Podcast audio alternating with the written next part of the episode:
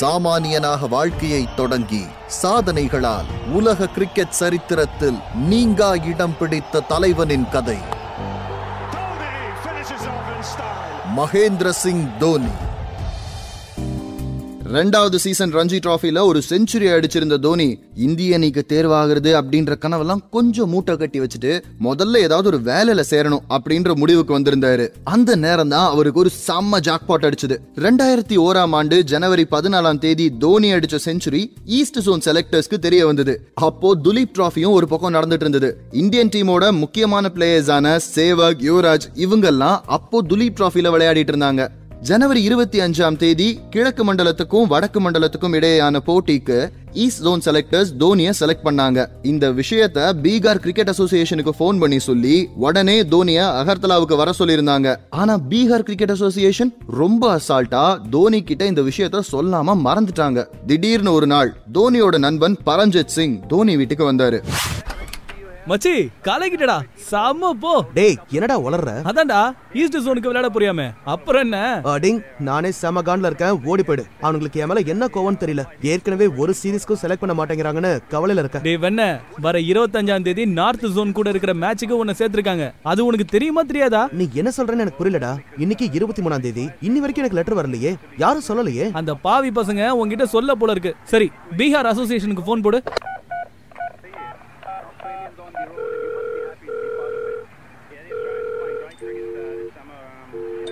மச்சி லைன் போகுது. எடுக்க மாட்டேங்கிறாங்கடா. இரு என் மொபைல நான் ட்ரை பண்றேன். ஆ ஹலோ யாருங்க? பீகார் அசோசியேஷன் தானே? எஸ் சார் உங்களுக்கு என்ன வேணும்? சார் நான் தோனி பேசுறேன். ஈஸ்ட் ஜோன்ல என்ன செலக்ட் பண்ணதா என் ஃப்ரெண்ட்ஸ் சொல்றாங்க. அது மாதிரி ஏதோ நியூஸ் வந்ததா? ஆ சரி இருப்பா. செக் பண்ணி சொல்றேன். ஆமா தம்பி. வர இருபத்தஞ்சாம் தேதி மேட்சுக்கு உன்னை வர சொல்லிருக்காங்க சார் என்கிட்ட யாருமே சொல்லல சார் அப்படியா? ம் சரி சரி சரி. உடனே கிளம்பி வாங்க. மெயில் வந்த பிரிண்ட் அவுட் இருக்குல்ல அதை அப்படியே எடுத்துக்கிட்டு வந்துருங்களேன். மச்சி மத்தியானம் வந்து லெட்டர் வாங்கி சொல்றாரா? சூப்பர்டா. மச்சி என்னடா? டேய் அகர்தலா ஸ்டேடியம் ஆயிரத்தி அறுநூறு கிலோமீட்டர் தூரத்துல இருக்கு. நாளைக்குள்ள எப்படிடா போறது? ம் ஆமால எனக்கு ஒரு ஐடியா இருக்கு. என்ன ஐடியாடா நீ போய் லெட்டர் வாங்க. நான் கார் ரெடி பண்றேன். இங்க இருந்து நம்ம கொல்கத்தாவுக்கு போயிடலாம். நான் Kolkata to Agartala flight ticket book பண்ணிடுறேன். சரியா? சரிடா நீ சீக்கிரமா போய் காரை ரெடி பண்ணு. நான் போய் வாங்கிட்டு வந்துடுறேன். பரம்ஜித் சிங் ஒரு டாடா சுமோவை வாடகைக்கு எடுத்துக்கிட்டு தோனியவும் கூட்டிட்டு இன்னும் ரெண்டு ஃப்ரெண்ட்ஸையும் அந்த கார்ல ஏத்திக்கிட்டு கொல்கட்டாவுக்கு கிளம்புனாங்க. இதுக்கு நடுவுல கொல்கட்டால இருக்கிற ஃப்ரெண்டுக்கு ஃபோன் பண்ணி சொல்லி தோனிக்கு கொல்கட்டா டு அகர்தலாக்கு ஃப்ளைட் டிக்கெட் புக் பண்ண சொல்லியிருந்தாரு. இந்தியன் டீம் பிளேயர்ஸோட விளையாட போறோம் அப்படிங்கிற கனவுல சந்தோஷமா ஃப்ரெண்ட்ஸோட சிரிச்சு பேசிட்டு இருந்தாலும் தோனியோட மனசுல ஒரு சின்ன பதட்டம் இருந்துகிட்டே இருந்தது. அப்போதான் அந்த சம்பவம் நடந்தது. தோனி போயிட்டு இருந்த கார் பிரேக் டவுன் ஆச்சு. அகர்தலா போக வேண்டிய தோனி ஹாஃப் வேல மாட்டியிருக்கிறாரு.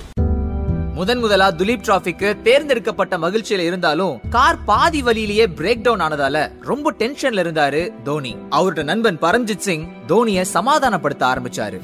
மச்சி நீ கவலைப்படாத. ஒரு மணி நேரத்துக்குள்ள கார் எடுத்துட்டா போதும். ஃப்ளைட்டை கண்டிப்பா பிடிச்சிடலாம். மச்சி எல்லாம் என் நேரம்டா. சரி விடு.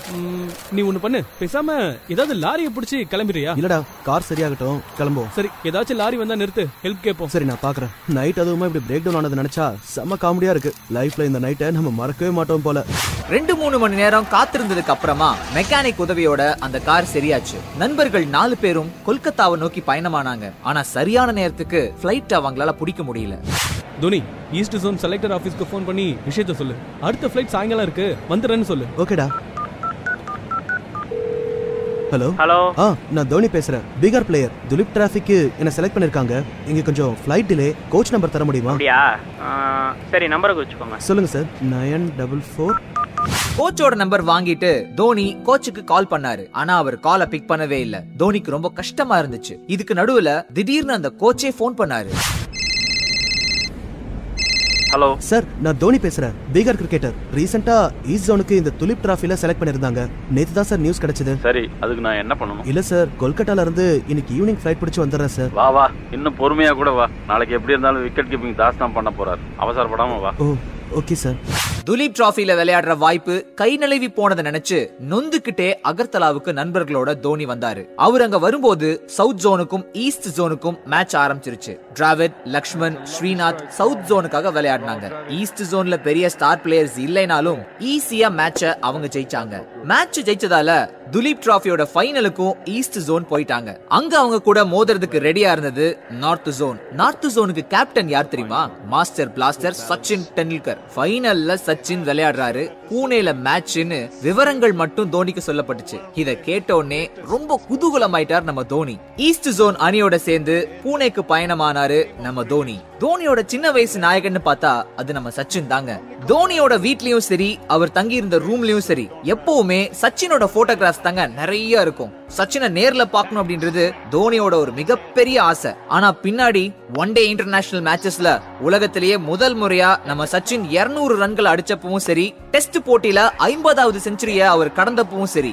அவர் கூட எதிர்முனையில இருந்தது நம்ம மகேந்திர சிங் தோனி அப்படின்றத இங்க நாங்க அண்டர்லைன் பண்ணி சொல்ல விரும்புறோம். சச்சினை பார்க்க போறோம் அப்படிங்கிற ஆசையில அகர்தலாவில இருந்து பூனேவுக்கு தன்னோட டீமோட பயணம் பண்ண ஆரம்பிச்சாரு தோனி. அந்த பயணத்துல தீப் தாஸ் குப்தாவை சந்திச்சாரு. தாஸ் குப்தா அப்போ இந்தியன் டீம்ல விளையாடுறதுக்காக கடுமையா முயற்சி பண்ணிட்டு இருந்த ஒருத்தர்னு சொல்லலாம். ஏற்கனவே ரஞ்சி போட்டிகள்ல தாஸ் குப்தா சிறப்பா விளையாடினதால ஈஸ்ட் ஜோனோட விக்கெட் கீப்பரா நம்ம தாஸ் இருந்தாரு. தாஸ் குப்தாவோட மாற்றா ரெண்டாவது விக்கெட் கீப்பரை தான் நம்ம தோனியை செலக்ட் பண்ணியிருந்தாங்க. தாஸ்குப்தாவுக்கு தோனியை விட நாலு வயசு அதிகம். சீனியரா இருந்தாலும் அந்த பயணத்துல ரெண்டு பேருமே சீக்கிரமா நண்பர்கள் ஆயிட்டாங்க. பூனே வந்து சேர்ந்ததுக்கு அப்புறமா அணி வீரர்கள் எல்லாருமே துலீப் டிராஃபியோட இறுதி போட்டிக்காக பயங்கரமான பயிற்சியில் இருந்தாங்க. நம்ம தோனி வழக்கத்தை விட உற்சாகமா பயிற்சியில் ஈடுபட்டிருந்தாரு. அப்ப கோச் தோனியை கூப்பிட்டாரு.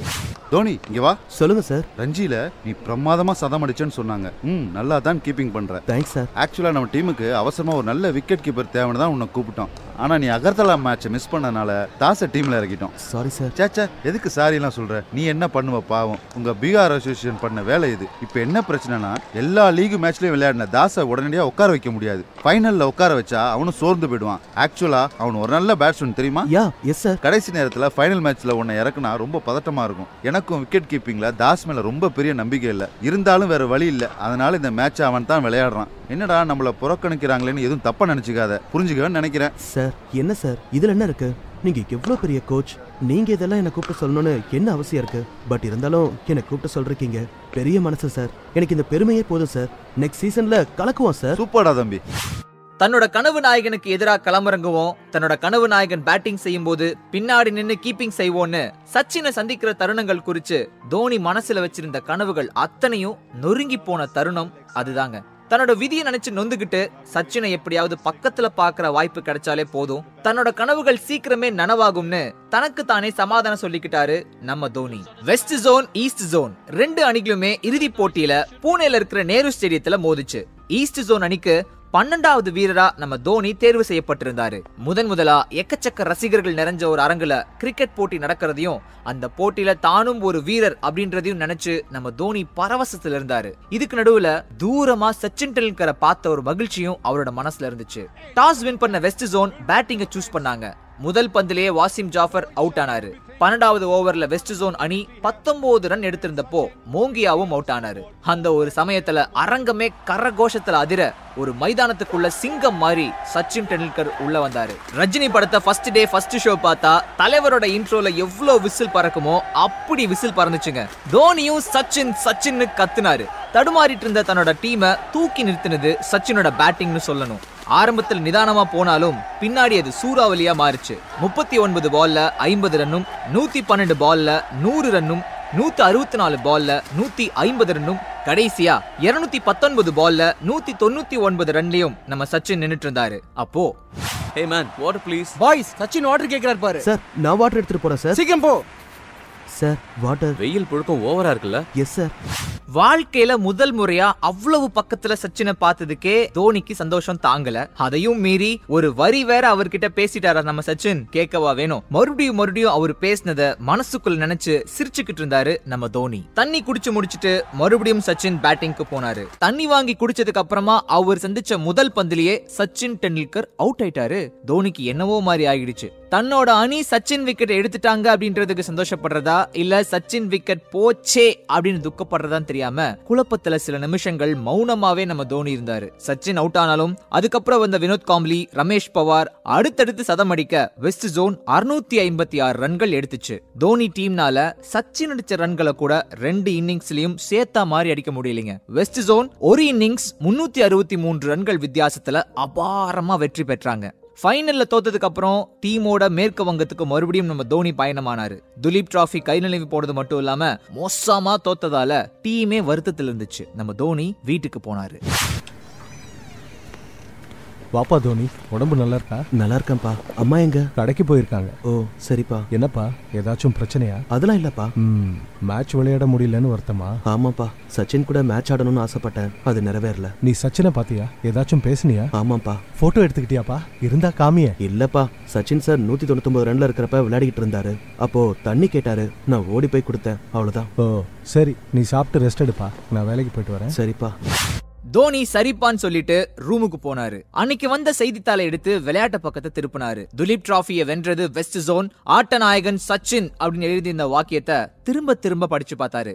அடுத்த ரெண்டு மாசத்துக்கு தோனிக்கு எந்த வேலையுமே இல்ல. கிளப் டீம்ல கூட விளையாட கூப்பிடலங்க. வெறுத்து போயிருந்த தோனி மறுபடியும் அரசு வேலைக்கு முயற்சி பண்ணிக்கிட்டு இருந்தாரு. சவுத் ஈஸ்டர்ன் ரயில்வேஸ்ல வேலை இருக்கு அப்படின்றத கேள்விப்பட்டு ஜார்க்கண்ட்ல இருக்கிற தன்னோட வீட்ல இருந்து மேற்கு வங்கத்துல கரக்பூருக்கு பயணமானாரு. சவுத் ஈஸ்டர்ன் ரயில்வேஸ்க்கு அப்போ மேனேஜரா இருந்தவர் அனிமேஷ் குமார் கங்குலி. அவருக்கு south eastern railways team cricket போட்டிகள்ல ஜொலிக்கணும் அப்படின்ற ஆசை இருந்துச்சு. வழக்கம் போல அங்கேயும் விக்கெட் கீப்பருக்கு பஞ்சம் இருந்துச்சு. நம்ம தோனிக்கு அந்த ஒரு விஷயம் அதிர்ஷ்டமா அமைஞ்சதுங்க. துலீப் டிராஃபிக்கு மாற்று விக்கெட் கீப்பர் தேர்வு செய்யப்பட்டிருந்த தோனி பத்தின விஷயத்த கங்குலிக்கு அவரோட உதவியாளர் சொல்லியிருந்தாரு. பீகார் கிரிக்கெட் அசோசியேஷனுக்கு போன் போட்டாரு Ganguly. Hi I'm Ganguly speaking எந்த Ganguly sir? The director of south eastern railways sir சொல்லுங்க சார். அசோசியேஷன் ஹெட் நம்பர் கொடுங்க. ஆ எஸ் சார் தர தரேன் sir. Okay thanks association head number வாங்கின உடனே அவருக்கு கால் பண்ண ஆரம்பிச்சாரு கங்குலி. ஆனா அவர் போன் எடுக்கல. அதுக்கப்புறமா அந்த ஹெட் மறுபடியும் கங்குலிக்கு கால் பண்ணாரு. ஹலோ இந்த நம்பர்ல இருந்து கால் வந்துச்சு. யார் நீங்க? I'm Animesh Kumar Ganguly director of south eastern railways சொல்லுங்க சார். கிரிக்கெட் டீம் ஒன்று ஃபார்ம் பண்ணிட்டு இருக்கோம் நல்ல விக்கெட் கீப்பர் தேடிட்டு இருக்கோம் என்னோட கொலீக்ஸ் மகேந்திர சிங் தோனின்னு ஒரு பையனை சஜஸ்ட் பண்ணாங்க. அந்த பையன் எப்படி? அவன் நல்ல பையன் தான் சார். பேட்டிங் தான் கொஞ்சம் சுமாரா ஆடுவான். ஆனா விக்கெட் கீப்பிங் ரொம்ப நல்லா பண்ணுவான் சார். யா எனக்கு ஆவரேஜ் பேட்டிங் இருந்தா கூட போதும். பட் நல்ல விக்கெட் கீப்பர் தான் வேணும். அப்போ அவனையும் செலக்ட் பண்ணிடலாம் சார். ஈஸ்ட் ஜோன் மேட்சுக்கு அவனை விக்கெட் கீப்பிங்காக எடுத்தாங்க. பாவம் பயலுக்கு வாய்ப்பு கிடைக்கல. ஓ ஐ சி அவனை என்ன வந்து பார்க்க சொல்றீங்களா? ஓகே சார் அவனுக்கு உங்க நம்பர் கொடுத்துறவா வேண்டாம் சார் அசோசியேஷன் நம்பர் மட்டும் கொடுங்க. சரிங்க சார் பீகார் கிரிக்கெட் அசோசியேஷன் தலைவர் நம்ம தோனிக்கு ஃபோன் பண்ணாரு. சொல்லுங்க சார் தம்பி நீ இப்ப எங்க இருக்க? வெஸ்ட் பெங்கால் சார் அங்க ஏன்பா போன? இல்ல சார் சும்மா சரி நீ போனது நல்ல விஷயம்தான் சார் ஏதாச்சும் வேலை இருக்கா இங்க? எனி சீரியஸ் சீரியஸ் எல்லாம் ஒண்ணும் இல்லப்பா. South eastern railway manager Anilkumar Ganguly இருக்கார்ல அவர் உன்னை பார்க்கணுமா? வர சொல்லியிருக்காரு. சார் என்ன சார் சொல்றீங்க? எதுக்கு? தம்பி அவங்க கிரிக்கெட் டீமை மறுபடியும் களைச்சு போட்டு மாத்துறாங்க. புதுசா ஆள் எடுக்கிறாங்க. உன்னையும் கன்சிடர் பண்ணிருக்காங்க சரி நீ நாளைக்கே அங்க போயிடு. ஓகே சார் தேங்க்ஸ் அன்னைக்கு தோனியோட சந்தோஷத்துக்கு ஒரு அளவே இல்லைங்க. அதுக்கு முக்கியமான காரணம்னு பார்த்தா ரயில்வேஸ் டீம்ல சேர்ந்தா அரசு வேலை கண்டிப்பா கிடைக்கும். தான் தேடி போன விஷயம் தானா தன்னை தேடி வருது அப்படின்ற ஒரு விஷயத்தினால தோனி குதூகலமானாரு. சாமானியனாக வாழ்க்கையை தொடங்கி சாதனைகளால் உலக கிரிக்கெட் சரித்திரத்தில் நீங்கா இடம் பிடித்த தலைவனின் கதை. மகேந்திர சிங் தோனி.